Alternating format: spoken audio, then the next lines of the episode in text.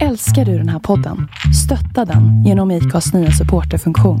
Det är helt upp till dig hur mycket du vill bidra med och det finns ingen bindningstid. Klicka på länken i poddbeskrivningen för att visa din uppskattning och stötta podden.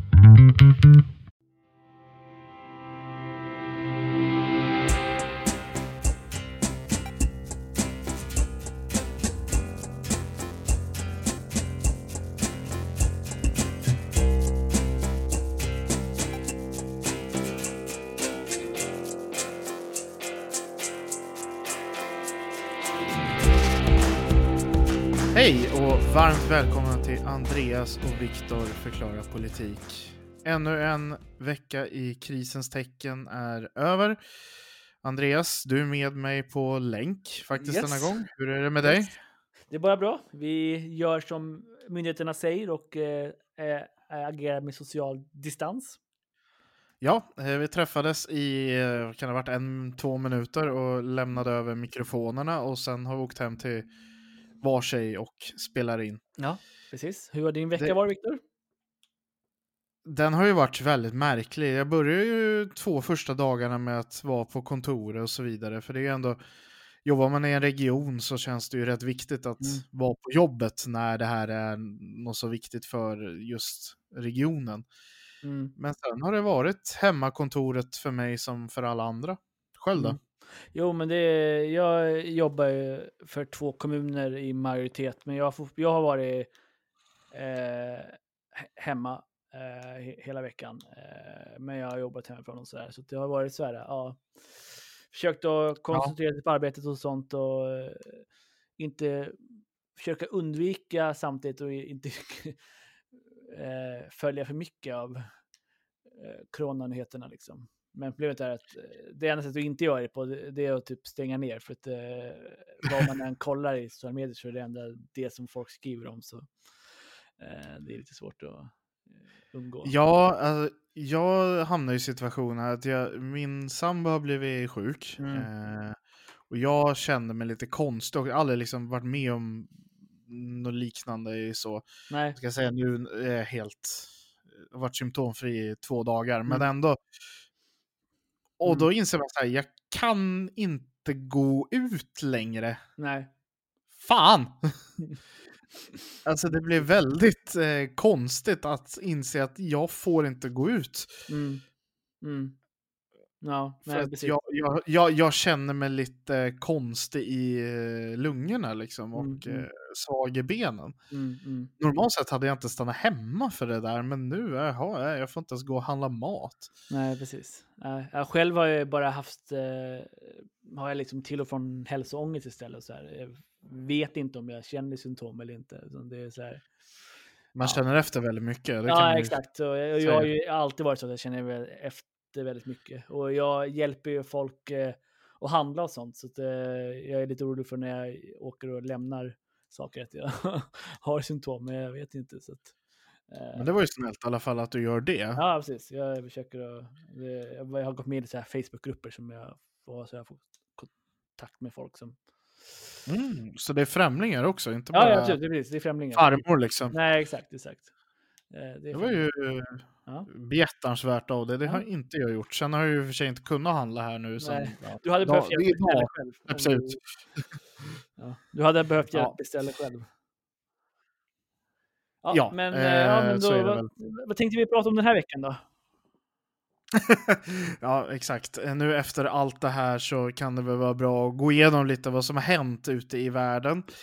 Eh, Det har Mm. ju skett en hel del åtgärder, eh, både politiska och mindre politiska, till följd av viruset. Mm. Så eh, vi tänkte gå igenom lite saker som vi har valt, som vi tycker Mm. är intressanta. Mm. Prata om lite varför de har hänt och hur Mm. och liknande. Mm. Det har hänt jättemycket mer och jag tror eh, det är väldigt få personer som har koll på allt som har hänt också. Så det här blir ett litet axplock. Mm. Ja, precis. Men eh, mm.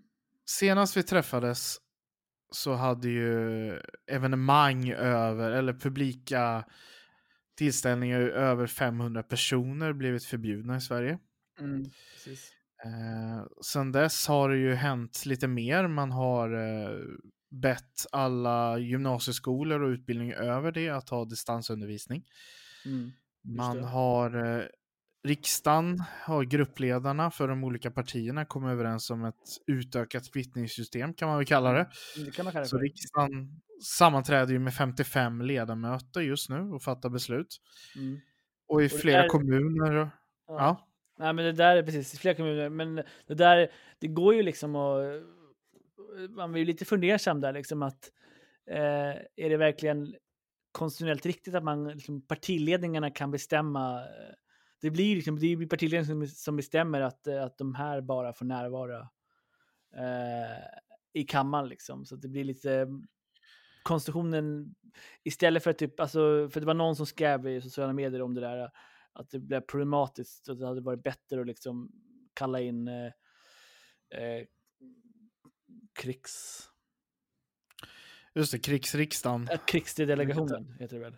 Eh, Ja, det gör det. Men man vi kan det- kalla den krigsriksdagen. Ja, men det hade varit bättre, fast det inte är krig, så hade det varit bättre att använda det som inom, inom eh, det konstitutionella ramverket, att göra det som man ska göra istället för att hitta på något nytt och liksom, där man liksom öppnar upp för Mm.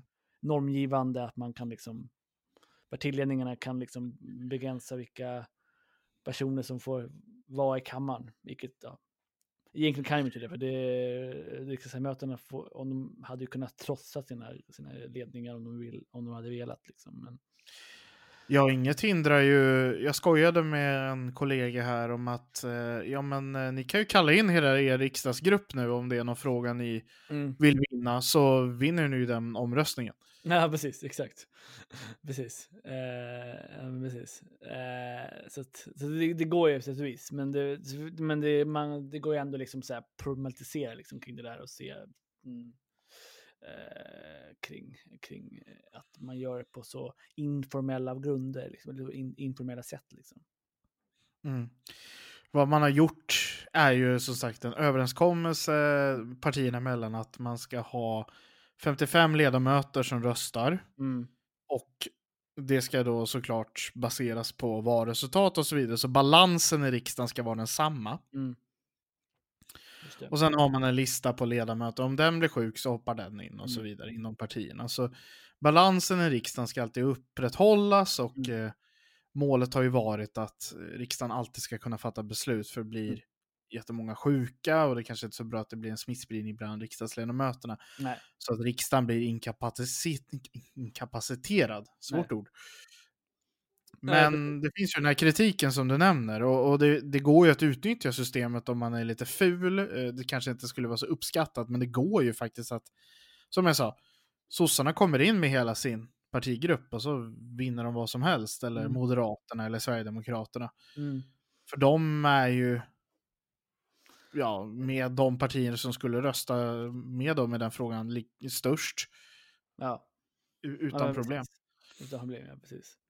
Ja, precis. Så det, men då hade man ju mm, förstört hela förtroendet i, i det här. Så det är ju bra att ingen gör något sånt. Eh, Det är samma som du säger, att det, det här har man ju också gjort i, på, i regioner nu och i, i kommuner. Ja. Liknande system. Eh, Huddinge var den första jag vet, men det, fann, det är säkert någon som var tidigare. Men eh, man har, kommunallagen säger att det måste vara minst hälften närvarande för att kunna Mm. fatta beslut. Mm. Så det blir ju då hälften Mm. plus en, eh, Ja. eller en halv ofta, eh, runt de olika kommunerna. Och så försöker man dra ner så att varje parti ska finnas representerat såklart. Mm. Majoritetsförhållandena ska vara de samma och blockens styrkeförhållanden också. Mm. Så att det ska gå att få igenom en minoritetsåterremiss och Mm. allt vad som nu krävs. Mm. Kommunallagen skiljer sig då från riksdagsordning. För i riksdagen så räcker det att det är en ledamot närvarande Mm. för att man ska kunna fatta beslut. Mm. Kommunallagen så är det som sagt hälften. Mm. Och då måste man ju också vara lite försiktig med det här har ju som mål att hindra att det är så många som möjligt i salen där fullmäktige sammanträder. Precis. Och återigen här så kan ingen hindra en ledamot eller en ersättare eller ens allmänheten från att närvara. Nej. Och fullmäktiges sammanträden är öppna och är du dessutom vald så har du all rätt att närvara där. Mm. Men eh, så det är ju lite upp till partierna att ha lite piska. Eh, också. De kan stänga fullmäktige sammanträden vid speciella sammanhang om det skulle vara någon form av sek sek sekretessfråga liksom, som tas i fullmäktige. Och, och det har jag varit med om faktiskt. Eh, men ehm, Jag skulle inte säga att eh, det här utgör skäl nog att stänga för mig. För då ska även video och sånt stängas av. Ja, men precis. Exakt. Nej, men precis. Eh, men min, i min kommun, där har vi precis som många andra, och jag tror vi gjorde det ungefär samtidigt som, som, för, som Huddinge, för det här blev klart någon gång i mitten av för, den här veckan. Eh, Mm. I typ onsdags kom det ut till alla gruppledare som, som förslag från kommunkansliet. Eh, så det, eh, och, eh, och vi, alltså vi är 71 ledamöter och vi har gått ner till 39. Okej, ja. Eh, och, och, det som vi, alltså det, och vi kommer nog försöka ha till och med digitala möten i, i vår från början. Eh, och det är Mm. också, även fast vi går ner så går vi också ner för att eh, vad heter det?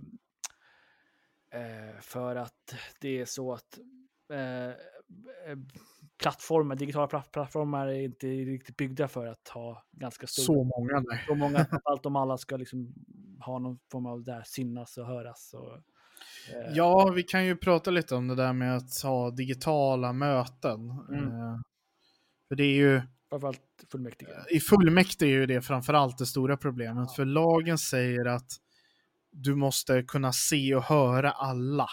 Hela, hela tiden. Ja. Hela fullmäktige, hela tiden. Mm. Vilket är konstigt. För Du ser inte alla nej, när du sitter i salen. Du Nej. ser ofta bara bakhuven. precis. Exakt. Och sen har du folk bakom det kanske också. Ja, Men- det, mm, mm. det är väl det att eh, jag tänker jag att, eh, eh, att man liksom, även fast man inte ser alla hela tiden så har man ändå på något sätt en chans att alltid kolla runt. När Ja. det är ett, ett fysiskt möte, tänker jag. Medan eh, det s- man, om det är ett digitalt möte eller någon som är digitalt närvarar så eh, om det inte finns, om inte den digitala, alltså man ser den hela tiden, då- har man inte chansen. Man kan inte välja att kolla på den eh, om, om det inte så att den syns på skärmen. Mm. Eh, så det är väl det. Eh, I nämndare blir det här lite lättare för Mm. att eh, jag har dels inte uppfattat att lagen faktiskt har samma krav där. nej, Men sen är det ju färre personer. mm, det också. Det blir lättare rent tekniskt. Och, Mm. Alltså de här olika plattformarna för, som finns för videomöten, de, de klarar inte Nej, 79 deltagare ska synas samtidigt. nej. Det blir väldigt små rutor på din skärm. Mm. Och sen måste du kunna säkerställa att alla kan, eh, att tekniken funkar, alla kan rösta, alla syns och hörs. Mm. Just det. Just det. Perfekt liksom. Mm, precis. Näm- jag har inte uppfattat att det är samma hårda krav i nämnderna, så många tittar ju på att ha digitala nämndmöten och liknande nu. Mm, mm. Då måste det upp till fullmäktige för att godkännas. Just det, just det. För det Eh, innebär ju en ändring i arbetsordningarna eller reglementena för nämnderna. Precis. Och eh, vi kommer ju göra dem. Vi, det ser ut som att vi kommer försöka göra en rundning av kommunallagen eller någon form av väldigt flexibel tolkning av den till vårt fullmäktige. Att vi kommer ha som första punkt på KF-mötet som är digitalt att ändra just arbetsordningen på ett digitalt möte. Ja, och, och, om ni har omedelbar justering så är ju det helt okej. Ja, men det blir liksom, det blir, beslutet fattas ju fortfarande digitalt. Det är, inget, det är inte så att vi... Ja, Eh. det är ju däremot eh, lite eh, tveksamt. Ja, och det, det, Egentligen skulle det då vara att alla samlas i lokalen, eller de hälften då, mm, fattar beslutet om att vi ska ha digitala möten och sen går man hem och har sitt möte. mm, Men ehm, ja, det, jag hoppas att ni inte blir överklagade på det där, för det kan ni ja, precis. förlora. Mm, alltså alla, alla här liksom i, eh, i politiken är ju överens. Så, Mm. Så länge ingen eh, så här, arg ha medborgare kommer på det liksom och så här, vill jävlas, eh, vilket kan hända förstås, eh, så är det ju inga problem. Eh, Ja. Det är väl där att det, det det jag inte riktigt har fått klart för mig ännu, det är om, om och hur allmänheten ska få tillgång till eh, fullmäktige. Här, det Eh, där är viktigt också. De måste ju kunna Ja. titta in på den här videokonferensen då som Mm. åhörare. Ja, men precis. Exakt. Exakt. Jag är inte helt eh, glasklar på hur eh, det, det, eh, det kommer funka. Eh, de kommer ha en test. De kommer faktiskt köra en test, eh, testkörning nu på. Vi har vårt fullmäktige på torsdag. Men på tisdag Mm. ska de köra en testkörning med de som ska sitta. Som är utvalda för att eh, eh, vara det här minimerade KF. Vi kommer köra med team, Microsoft Team. Som de eh, har valt ut. Ja, ja, vi får se hur det går. Jag är spänd. Ja. I Sörmland så har man ju fattat en överenskommelse om att minimera fullmäktige till hälften. Mm. Eh, och man kommer ju, man undersöker möjligheten att ha digitala nämnder. Mm, det. Det, det spännande i det här är att motioner har avslagits tidigare under ordinarie verksamhet så att säga att det här var inte möjligt eller det är för svårt. Sen Mm. hände det här och då helt plötsligt då var allt möjligt. Då är, precis, det är så här, mm, ja just det. Helt plötsligt när det är kris, men då måste vi fixa det, men det var inte möjligt innan. Eh, Mm. sant. Eh, I, I Södertälje så blev det ordinarie, eller det ordinarie, men nästa fullmäktige här i mars, eh, eller ja, vad det nu var, eh, inställt på grund av för få ärenden. mm, Så den här frågan har inte riktigt kommit så långt här ännu. För nej. nästa är eh, i maj. Och i maj också. Det Ja, så det, det, vi, vi får se vad som händer. Antagligen blir det ett minimerat fullmäktige. mm, för det känns som att... Men det, det kommer bli intressant i Sörmland på eh, tisdag när det, vi ska det kommer vara tre personer från Liberalerna. Jag och de två ledamöter vi har. Mm, Inga ersättare. inga ersättare, precis. Just det, just det. Mm. Och ni kör bara, antar jag att ni kommer, ärendena har man liksom sett till att de ärenden som bara behövs tas upp, tas upp eller? eller Inte än så länge. Än så länge är det ordinarie dagordning. Nu är det inte så jättemånga beslutsärenden, men en hel del interpellationer. Okej.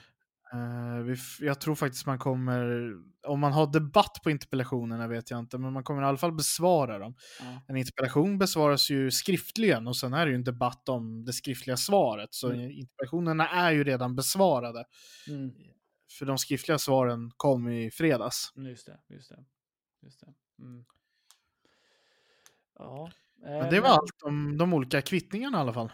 Mm, mm, Var mm. det något du ville tillägga? Nej, det var det inte. Nej, det var det inte. Eh, jag tänkte fundera om det var något mer som händer i Sverige. Det är senast, eller senaste, men det som hände ganska nyligen var ju att man eh, stängde de här afterskis eh, i eh, anlägg, alltså massa inte mm, pubbar och sånt i, i Åre. Alltså Ja. ing- Ingen mindre beslut, utan det var liksom själva destination Åre som beslutade att de skulle stängas. Det blev väl lite eh, press liksom på dem från allmänheten att eh, Ja, göra det här. Det, en Jag förstår ju de här, eh, alltså som vi tar skidanläggning till exempel. Mm. Det är en säsongsbunden verksamhet Mm. som i Åre säger vi, de ska på ett halvår dra in pengar för att överleva hela året. Mm. Och det gör de ju dels på att vi åker skidor. Skidhyra och boendet, men väldigt mycket också på den alkohol och mat som säljs till de som är där och gärna, alltså afterski är ju ett svenskt kulturfenomen Ja, jo, precis. Jo, jo. det, som liksom drar in väldigt mycket pengar till de här. Nu kommer det här och det är ju ännu en bransch som drabbas väldigt hårt om de måste stänga ner. Vi är ju Mm. på väg i en ekonomisk kris utan dess like just nu när bransch efter bransch eh, blir, folk handlar inte, går inte ut och äter, folk handlar mindre, Mm.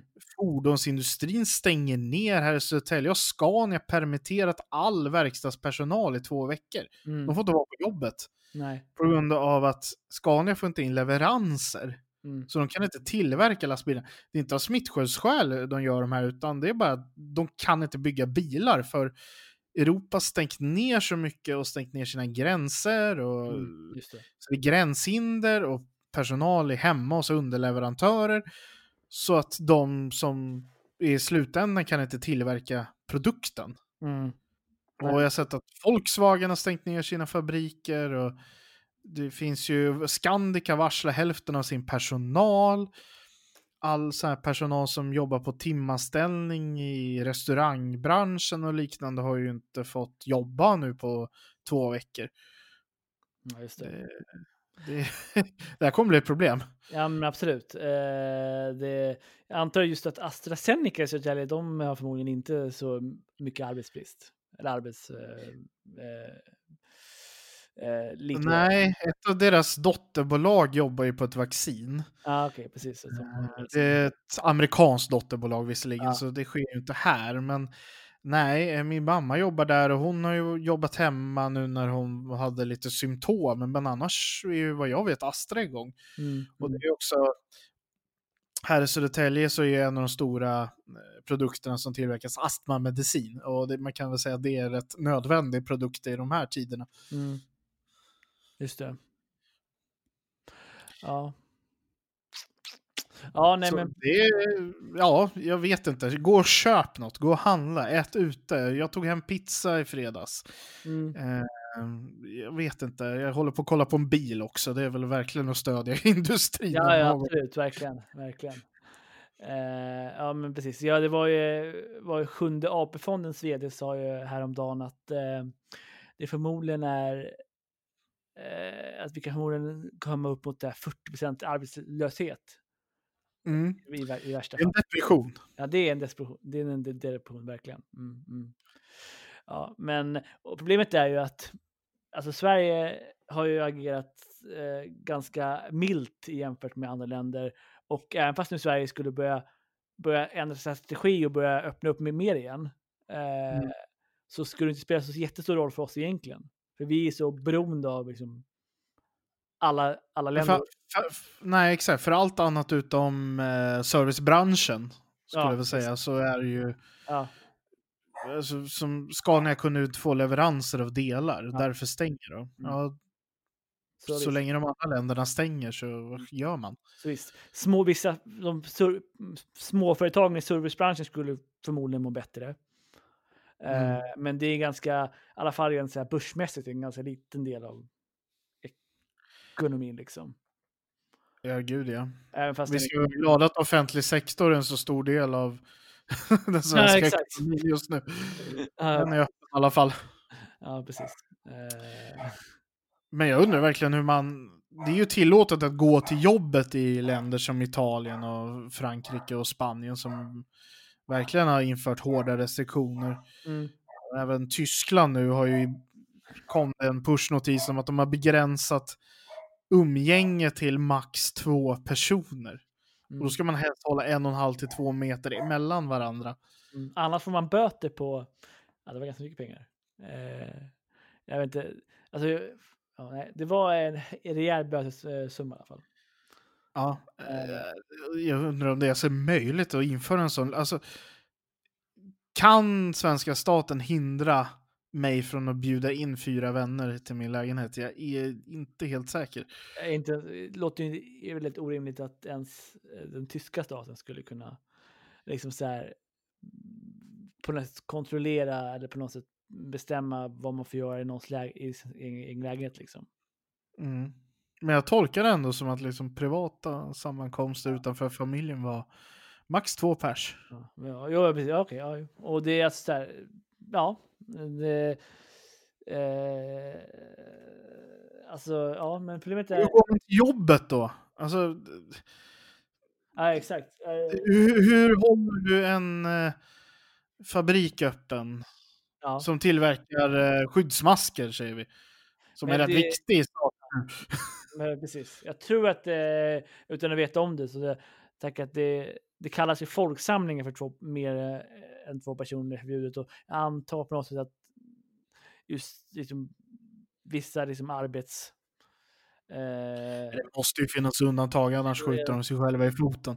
men precis, jag tror att liksom att eh, men jag, jag tror att det, egentligen har man egentligen inte ens stängt ner frisörer, restauranger heller, utan men det blir så på automatik nu. För att de ska fortfarande vara öppet, men då måste de typ hålla kraven på att de ska ha två meters avstånd och sådär. Liksom, så att, eh, och kan de inte göra det så Ja. måste de stänga. Vilket förmodligen kommer göra, för de kan inte upprätthålla. Ja, Det är väl ölhallarna i München, de är rätt stora. Ja, exakt. Då kan man sitta, då, men då kommer man bara få, kunna få in 10 personer. eller Någonting, jag vet inte, men, kanske inte 10, men 20-30. Eh, eh, ja, nej, precis. Eh, Ja, det blir svårt att hålla någon form av verksamhet. Och Mm. I Frankrike har de infört väldigt hårda restriktioner och Italien och Spanien är under precis fullständig karantän. Ja, i Frankrike är det utomhusförbud och jag sett det där att man eh, måste alltså typ, eh, det var någon journalist, en svensk journalist som eh, korrespondent i Frankrike som visade på upp en, eh, det var DN-journalist tror jag, eh, eh, som visade upp en lapp på hur man måste, hur man måste visa, eh, fylla i en eh, lapp där man liksom anmäler vad man ska göra liksom av de saker som är tillåtet att göra för att gå ut och paddla. Man måste liksom an- ansöka om den. Eh, Snacka om byråkrati. Ja, exakt. Jag vet inte hur man, liksom, om man bara direkt kan fylla i den sen så, och sen så tar man med den ut och, vi- och visar att det är det här man är på väg att göra. Liksom. Eh, Jag tror det, men det är ju varför duger det inte att bara berätta det? Nej, Varför ska du ha ett formulär? ja.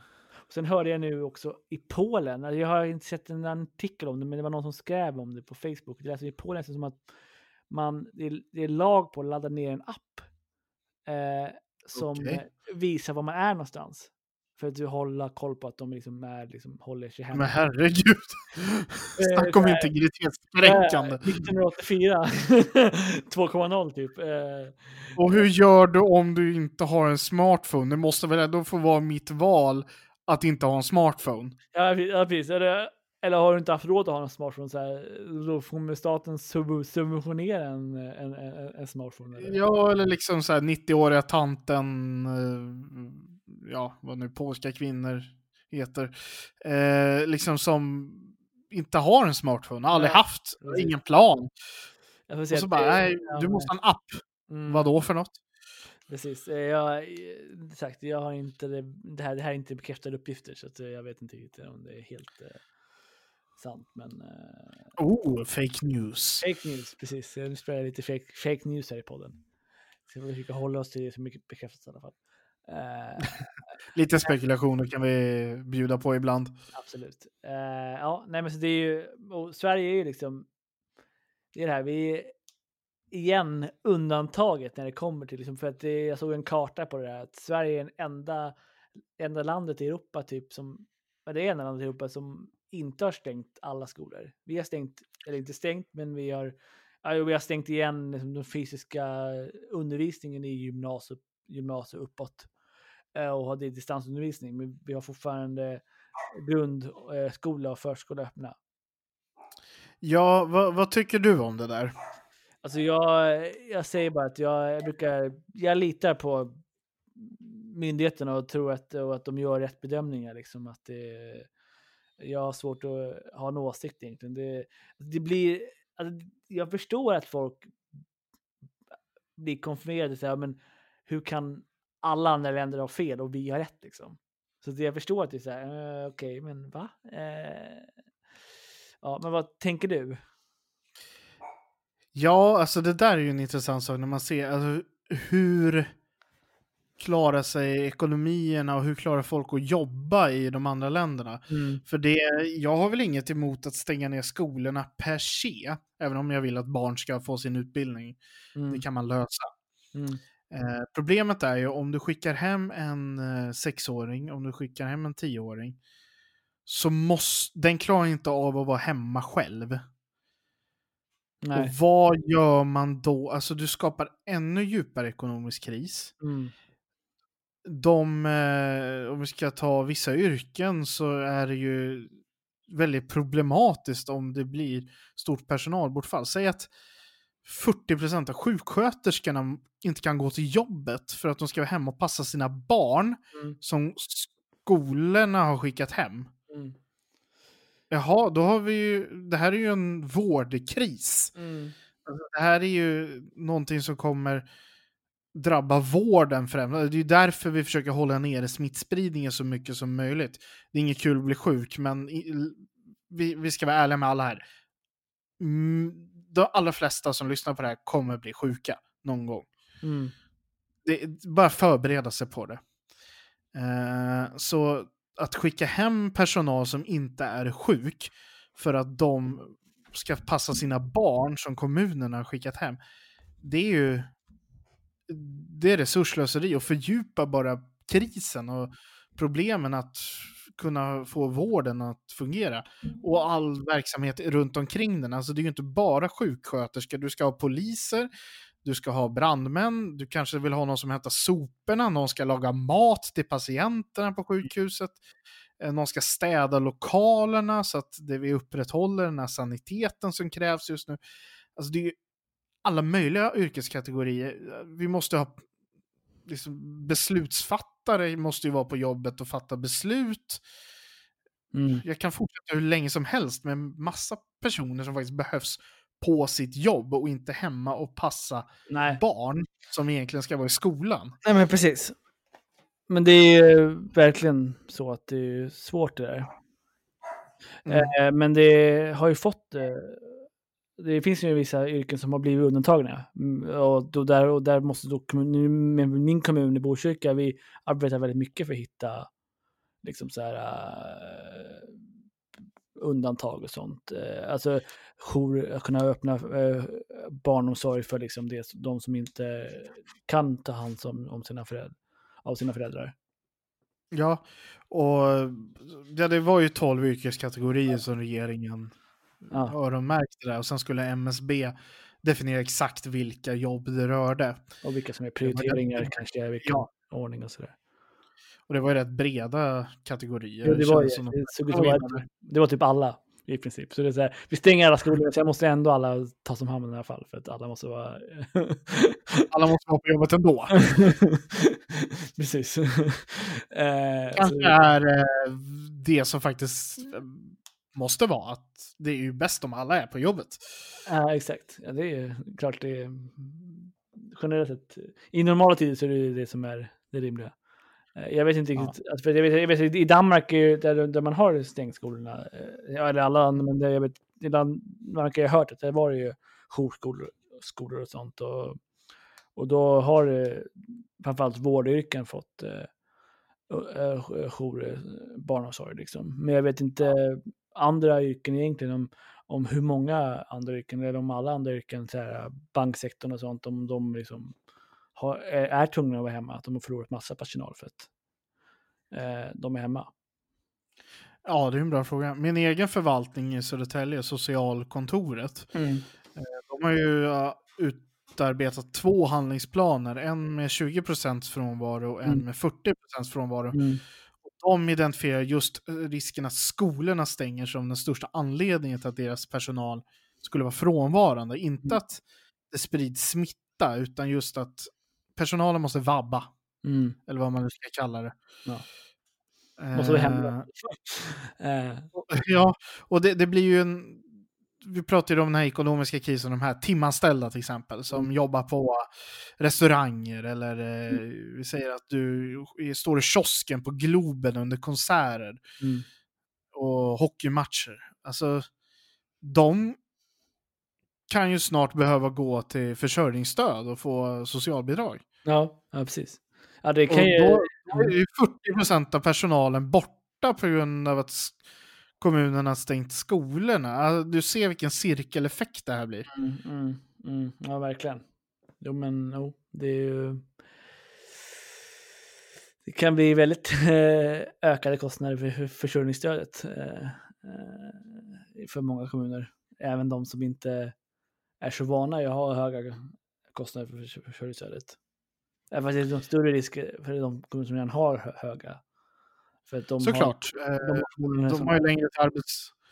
Det, det är ju svårare med arbete, eller svårare är det inte, men det är ju fler med kanske tryggare anställningar i de mer välbärgade kommunerna. Ja, precis. Så att, eh, jag, jag, tänker det att de som är timanställda, de bor säkert i de kommuner där det redan är eh, många som inte har försörjning. Liksom. För det är Mm. där det är billigast att bo. Liksom. Och så. Eh, ja. Mm. Ja, men... Ska vi eh, prata lite om eh, gränser också kanske? mm, mm, För det är ju EU, EU kan vi säga. Så mm, rådet eh, fattade ju ett beslut om att stänga gränserna in till Schengen. mm, just det. Eh, ja, men är det, precis, är det i Schengen eller slash EU? Det var ett Schengen-beslut, men samtidigt så inkluderade man det, gränserna till Irland och Storbritannien stängs inte för att det, de eller Rumänien, Bulgarien, det är, även de liksom räknas in, liksom, även fast de inte är med i Schengen. Mm. Som jag har förstått det. Och, Eh, Ja, och det här är ju lite speciellt beslut för EU kan egentligen inte stänga gränserna till Nej. Schengen. nej, det är bara ett Eh, beslut. Så det blir ju liksom en rekommendation och sen Mm. har varje land gått hem och gjort det här själv. Mm, precis. Ja, precis. De, många hade ju redan stängt sina gränser, men nu har ju, alltså, som jag tolkade EUs beslut så ville man ju stänga gränserna för tredje land, Mm. alltså ut mot Schengen. Mm. Men eh, många länder har ju stängt gränserna internt också. Mm, precis, jo. Exakt. Och det där är ju en speciella frågan som jag är inte riktigt säker på ännu. Kan... Eh, man får ju stänga, införa gränskontroller och så vidare för att upprätthålla den inre säkerheten och ordningen. Mm. Men jag, alltså har, har inte en EU-medborgare rätt att gå till gränsen och be att få bli insläppt om man visar upp pass? Jo. Och du är... Det här är ju någonting kanske EU-domstolen sen kommer vilja titta lite på. Ja, exakt.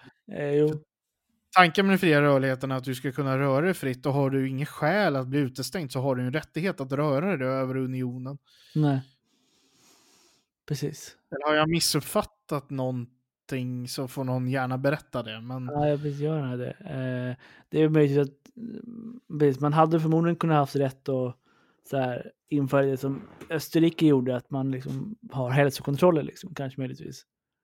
Ja, ja, det, gränskontroll och hälsokontroll, men så här, du är symptomfri, du är EU-medborgare, du är inte brottsling eller efterlyst eller någonting. Ja, välkommen in. Mm. Jag kanske inte rekommenderar dig att resa hit, men jag kan inte hindra dig. Mm. Nej, men precis. Eh, nej, men precis. Eh, det, det är nog... eh, det är, jag har svårt att se att det, att det går att hindra. Att man, på, teoretiskt sett så har man rätt att liksom resa. Mm. Men eh, ja, det finns ju inte så mycket stans att resa överhuvudtaget kvar längre för Nej. många släpper inte in europeiska medborgare heller.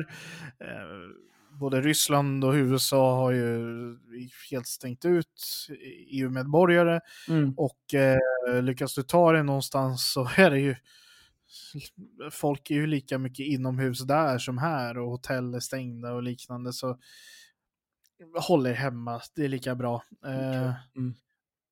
kanske eh, boka en resa till jul kanske är lite säkrare, men den här sommarsemestern jag tänkt är det kanske är dags att planera för en husvagnssemester i Sverige istället.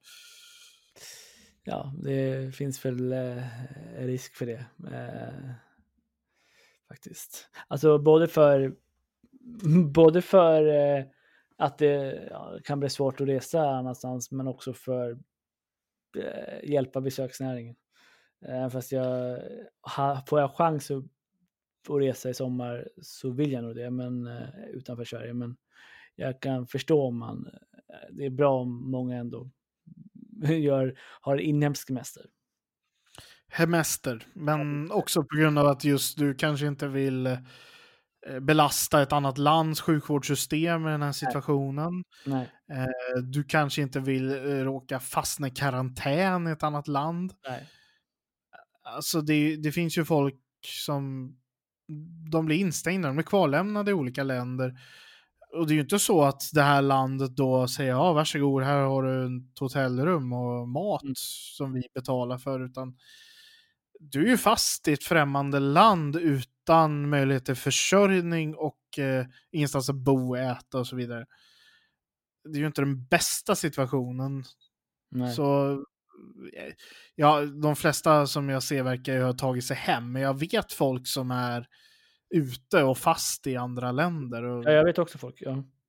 inte eh, kommer hem. Nej, jag vet, eh, det är någon, eh, en äldre farbror som sitter i valberedningen för Liberalerna Sigtuna som sitter fast på en färja utanför Kuba.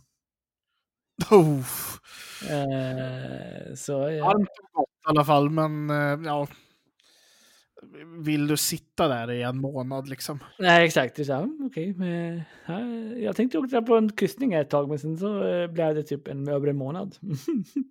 Det funkar väl om du är pensionär och pengarna rullar in ändå. Men, Ja, eh, exakt. Och det är han, det är han ju, så det, det är inte så. Men, eh, men det får man säga. Vad gör man? Eh, ja, du och jag kanske hade klarat oss, vi kan jobba på distans, men alltså en fabriksarbetare eller en servitör eller någonting, jaha. Ja. Jag kan inte jobba här borta. Nej, exakt. Jag har inte in några pengar. Ja, kan inte betala hyra eller någonting så här. Nej, Ja, okej. det är banklån. Banklån, Okej. precis. Eh, Eller så här, man är och förlorar hy- hyreskontraktet eller någonting när man kommer hem.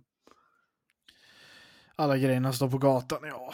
Underbart. Nej, det här viruset ställer till en hel del kan jag väl säga. Det gör det, precis. Ja. Ja. Men eh, ja, det finns ju inte jättemånga åtgärder kvar i den här verktygslådan som regeringen har. Alltså man har ju begränsat evenemang. Mm. Man har eh, uppmanat gymnasieskolor uppåt att stänga. Mm. Många, man har ju uppmanat folk att jobba hemma om man kan och så vidare. Alltså det som finns kvar är ju Mm. stänga skolorna helt. Eh, Man Mm. kan också införa karantän.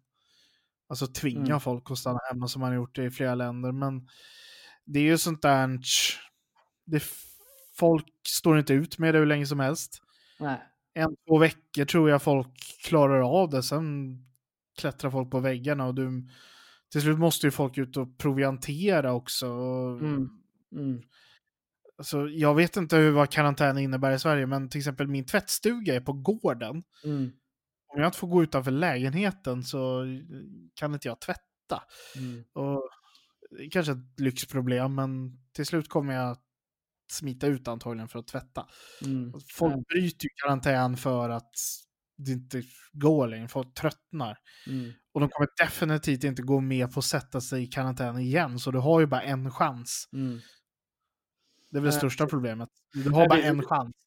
Ja, precis. Jag tror att det är problemet med att ha eh, med en karantän i ett dem- demokratiskt samhälle. Liksom. Det, du, alltså jag tror förmodligen har man liksom, liksom rätten att liksom så här, eh, gå ut. Och, men det är ju karantän i, i Italien och Spanien och man läser ju både i Italien och Span, Spanien, och, framförallt Italien har jag läst att folk går ut ändå liksom, och är ute och liksom Mm. Mm. och gör och det andra. Liksom. Inte bara gå och jobba och gå och handla, för de får gå och handla. De, så här, och, och i Spanien så där får man också gå och jobba och, och handla. Liksom. Eh, så jag tror i Sverige så är det inte heller förmodligen att man måste, måste vara hemma. Man får inte gå och handla i livsmedel. Liksom, utan man, får nog, man får nog gå och handla livsmedel. Liksom. Mm. Eh, kanske inte liksom, för ofta, men man får nog göra det. Eh, Ja, då är det väl rimligt att vi börjar proviantera toapapper kanske, för det verkar tydligen varit den mest eftertraktade varan i hela samhället. Ja, ungefär. Ja, och vi är typ världens största producent av toapapper också. Så att det, är också så här, ja, det är den produkten som vi skulle ha svårast att eh, svårast och eh, bli av med, få, få brist på. Ja, alltså titta på hur mycket skog det finns i landet. Ja, exakt. Jag menar så här, jag förstår det här med, med pasta nu, jag kan tänka mig, för att eh, världens största procent av pasta är Italien. Mm. Så jag tänker tänker mig nu när folk har, jag har sett det i affärerna, så, har jag sett att pastaavdelningarna är ganska tomma, det finns lite där, där. Men just Barilla, där står det så här, ja, brist hos leverantören, vilket, ja okej, ja, jo. Det är inte Det är inte så konstigt. Nej, leverantören är i Italien liksom, så det är så här, ja det är nog lite svårt att få pasta därifrån. Så att, så att eh, den, den delen kan jag tänka mig att eh, det är nog svårt att få mer Barilla, förutom det folk har, de som har köpt, köpt, köpt upp det. Ja, och folk hamstrade ju pasta till förbannelse. Så Ja, om, alltså, om folk kunde bara ha tagit det lugnt, handlat vanligt, Mm. och så hade det räckt till flera och det hade räckt längre. Nu liksom, Mm. min butik, senast jag var inne, Mm. så var köttfärsen fortfarande helt slut. Det fanns Mm. inte en paket. För det, det tömdes ju under den här hamstringsvågen som kom. Mm. Och sen har de liksom, när de fyller på varje dag, de har inte liksom kunnat bygga upp så att det är nog. Nej. Och folk kommer ju och köper det lilla som kommer in, så det är alltid slut. Mm. Mm. Just det. Det blir ingen fredagstacos för mig nästa vecka om det där inte ändrar sig. Precis. Ja, precis. Det är exakt eh, köttet. är- Jag köpte älgfärs istället. Ja, det funkar ju också. Du kan ha eh, älgfärs och tacos. Det är ju en eh, variant också. Är väldigt, så här, väldigt, en väldigt svensskad variant. Ännu mer vari- variant av tacos. Eh, Jag tänkte ta älgköttbullar faktiskt. Aha, okej. Det funkar också. Eh, ja, nej men precis. Och det, jag tror, det är det här med karantänen alltså i Sverige. Om vi nu Stockholm skulle sätta till karantän, vilket är väl det som är det närmsta sannolika, liksom, om du ska, någon ska hamna, Det är om, det närmaste jag. ja, någon ska hamna, det är väl om Åre istället, så vill hamna i karantän, liksom, möjligtvis. Det skulle bli en väldigt stor spritt, eh, smittspridning där. Eh, men Stockholm, eh, och jag tror väl sagt, och det, det går inte att använda vilka metoder som helst för att hindra folk från att gå ut. Eh, men som, det går inte att göra som i Kina, liksom, där man liksom slår folk liksom, med batonger liksom, när de går ut på sin eget. Liksom. Eh, Jag svetsade igen dörrar som jag såg på den här dokumentären. Ja, såg. Herregud. Ja, det går inte att göra i Sverige. Liksom. Det, det, vi är en, det är ett öppet samhälle, liksom, ett religiöst samhälle. Så det går liksom inte att hindra folk på det sättet. Nej. Eh, Nej, och vården här bygger ju ändå upp nu. Alltså, I Stockholm så håller man ju på att bygga ett fältsjukhus på Stockholmsmässan. ja, exakt. Med Försvarsmakten. så det blir ganska många intensivplats, eller jag vet inte, vårdplatser. Det blir en del intensivplatser. Intensivvårdsplatser är det man bygger. Det är det man bygger. Så- alltså, det blir ganska ja. mycket platser. Eh, så, så att... eh, Så att Det finns en beredskap när vi ändå, när samhället verkligen måste ta sig samman och Mm. när vi faktiskt måste börja använda varenda liten resurs vi har. Alltså se, det händer. mm, Det kommer igång. yes, precis, precis. Man gör det man ska. Alltså, vi är inte helt handfallna. Nej, nej, precis, precis. Nej, precis.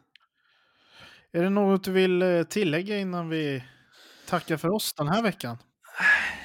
Nej, jag tror inte det. Mm, det är bara... Jag säger håll avstånd, håll ihop och håll ut. Och håll ut. och håll ut. Bra sagt.